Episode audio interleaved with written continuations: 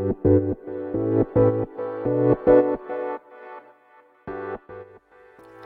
行きの10分間始まります。こんにちは。石川です。はい今日は月曜日ですね。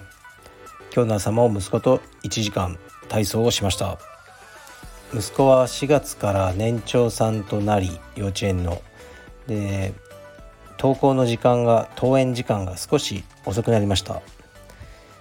しかし家を出る時間は同じなので、えー、練習する時間が少し長くなって僕的には嬉しいですね。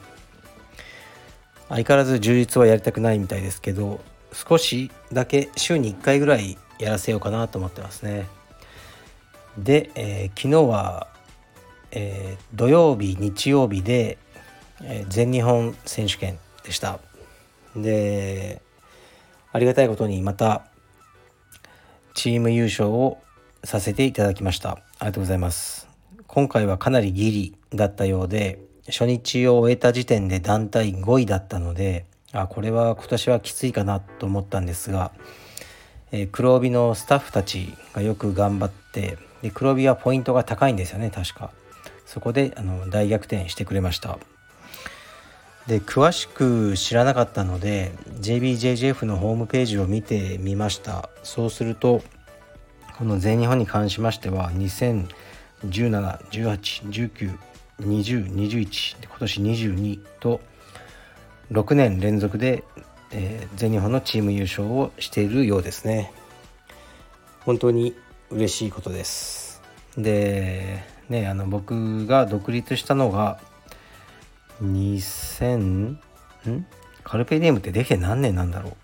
ちょっとねよく思い出さないですけど多分カルペディエムは8年9年ぐらいじゃないかなと思うんですがまあ、一人で独立してでいつの間にか大きな道場になってでこういうふうに6年連続で全日本をチーム優勝できるチームになれたというのは本当に嬉しいですし80%ラッキー20%ぐらいが僕の努力じゃないかなと思います。で皆様のあのご支援といいますかサポートをいただいてあのこの形があるなと思いますね。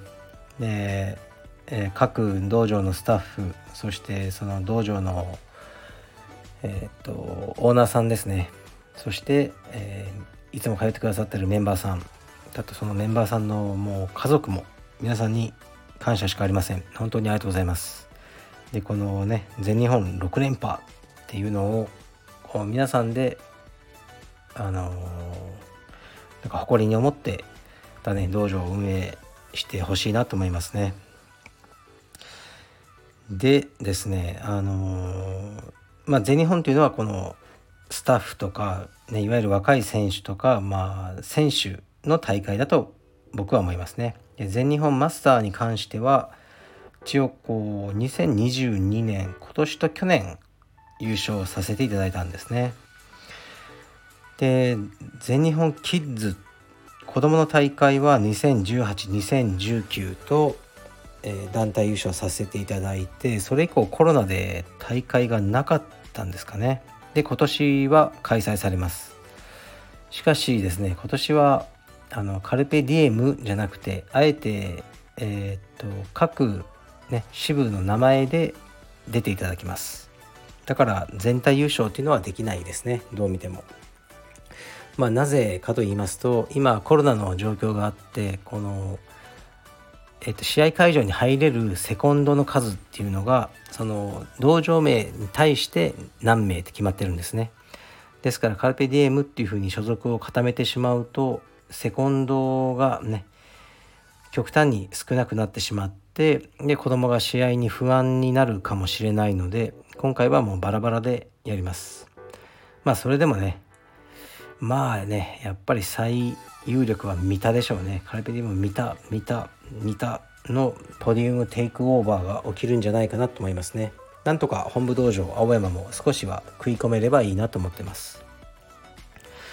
ですからこのマスター選手権はま一般の会員さんで全日本がまスタッフでキッズはまもちろんキッズですね。この JBJJF のこの大会を常にね上位で締めれるような道場にあのこれまでもそうであったようにこれからもねそうありたいなと思います。で本当にありがとうございました。もう皆さんに感謝してます。僕はすごくあの何もやってないんでほとんどもうラッキーなだけだと思ってます。謙遜じゃなくて本当に思ってますね。はい。というわけでえー、っとレターに行く前にそうこのスタンド FM もフォロワーさんが、えー、昨日で1600名になってましたね。で毎月2万2,3000円振り込まれてますねスタンド FM さんから。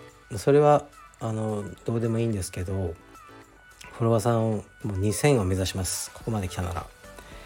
でこのスタンド FM ってすごくねシェアしにくいメディアですよね。だからバズったりとかそういうのしないんですけどコツコツとこう続けてで聞いてくださってる方がまた聞きたいと思うようなあの、ね、収録にしていけたらなと思いますね。はい。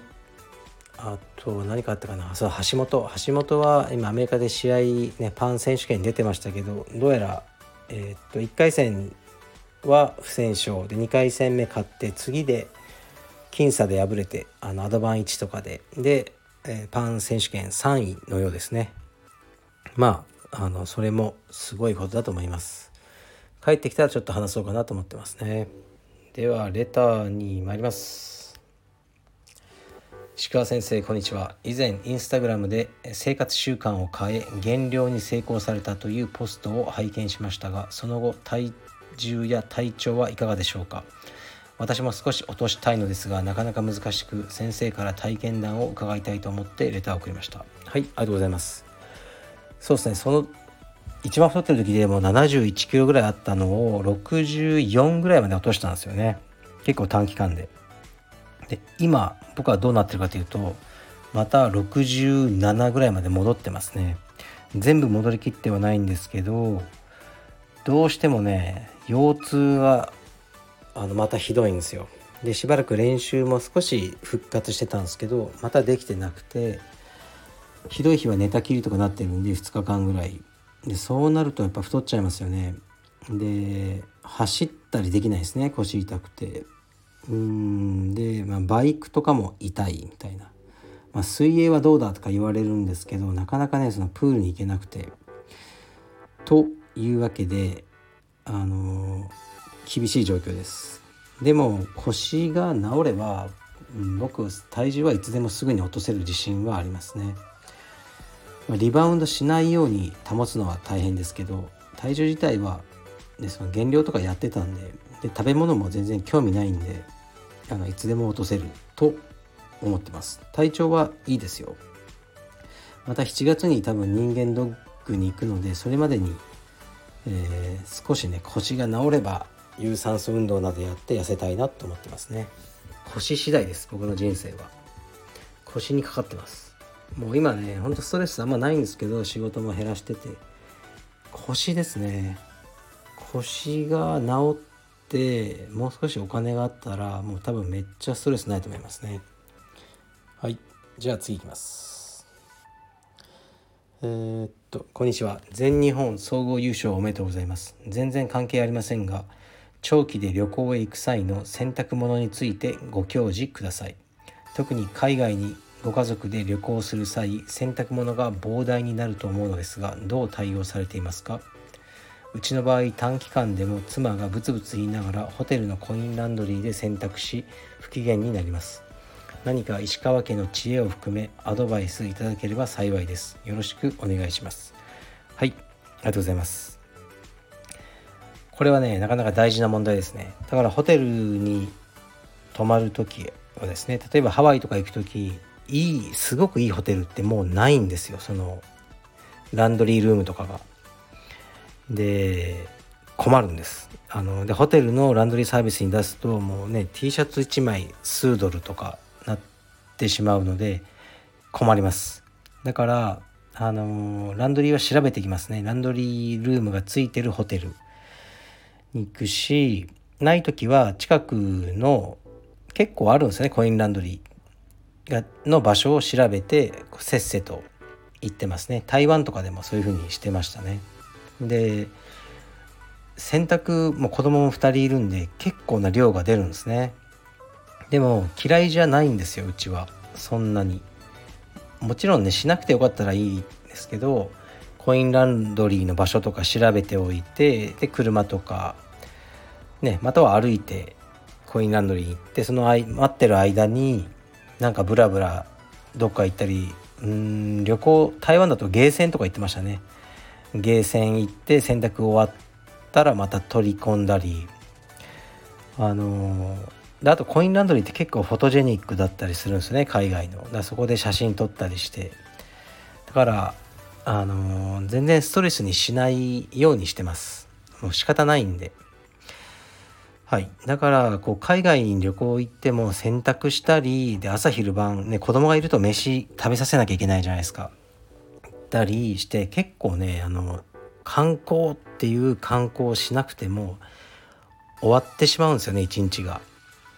でもやっぱりそれが好きでで昨日もうちの妻と旅行行きたいよなって話をしててで台湾のさあのあそこのあれ覚えてる？あのスープ美味しかったよね？とかあそこ蚊がめっちゃいたよな？とかそういうことを昨日も話してましたね。だからあのコインランドリーに行くのも何かこうルートを決めてここ通っていって洗濯物ねあのぶち込んだら1時間ここでご飯食べてそしたらちょうど洗濯が終わってとかそういう風に楽しむようにしましょう。楽しむか楽しまないかはもう自分の心が決めることだと僕は思います。はい。じゃあ失礼します。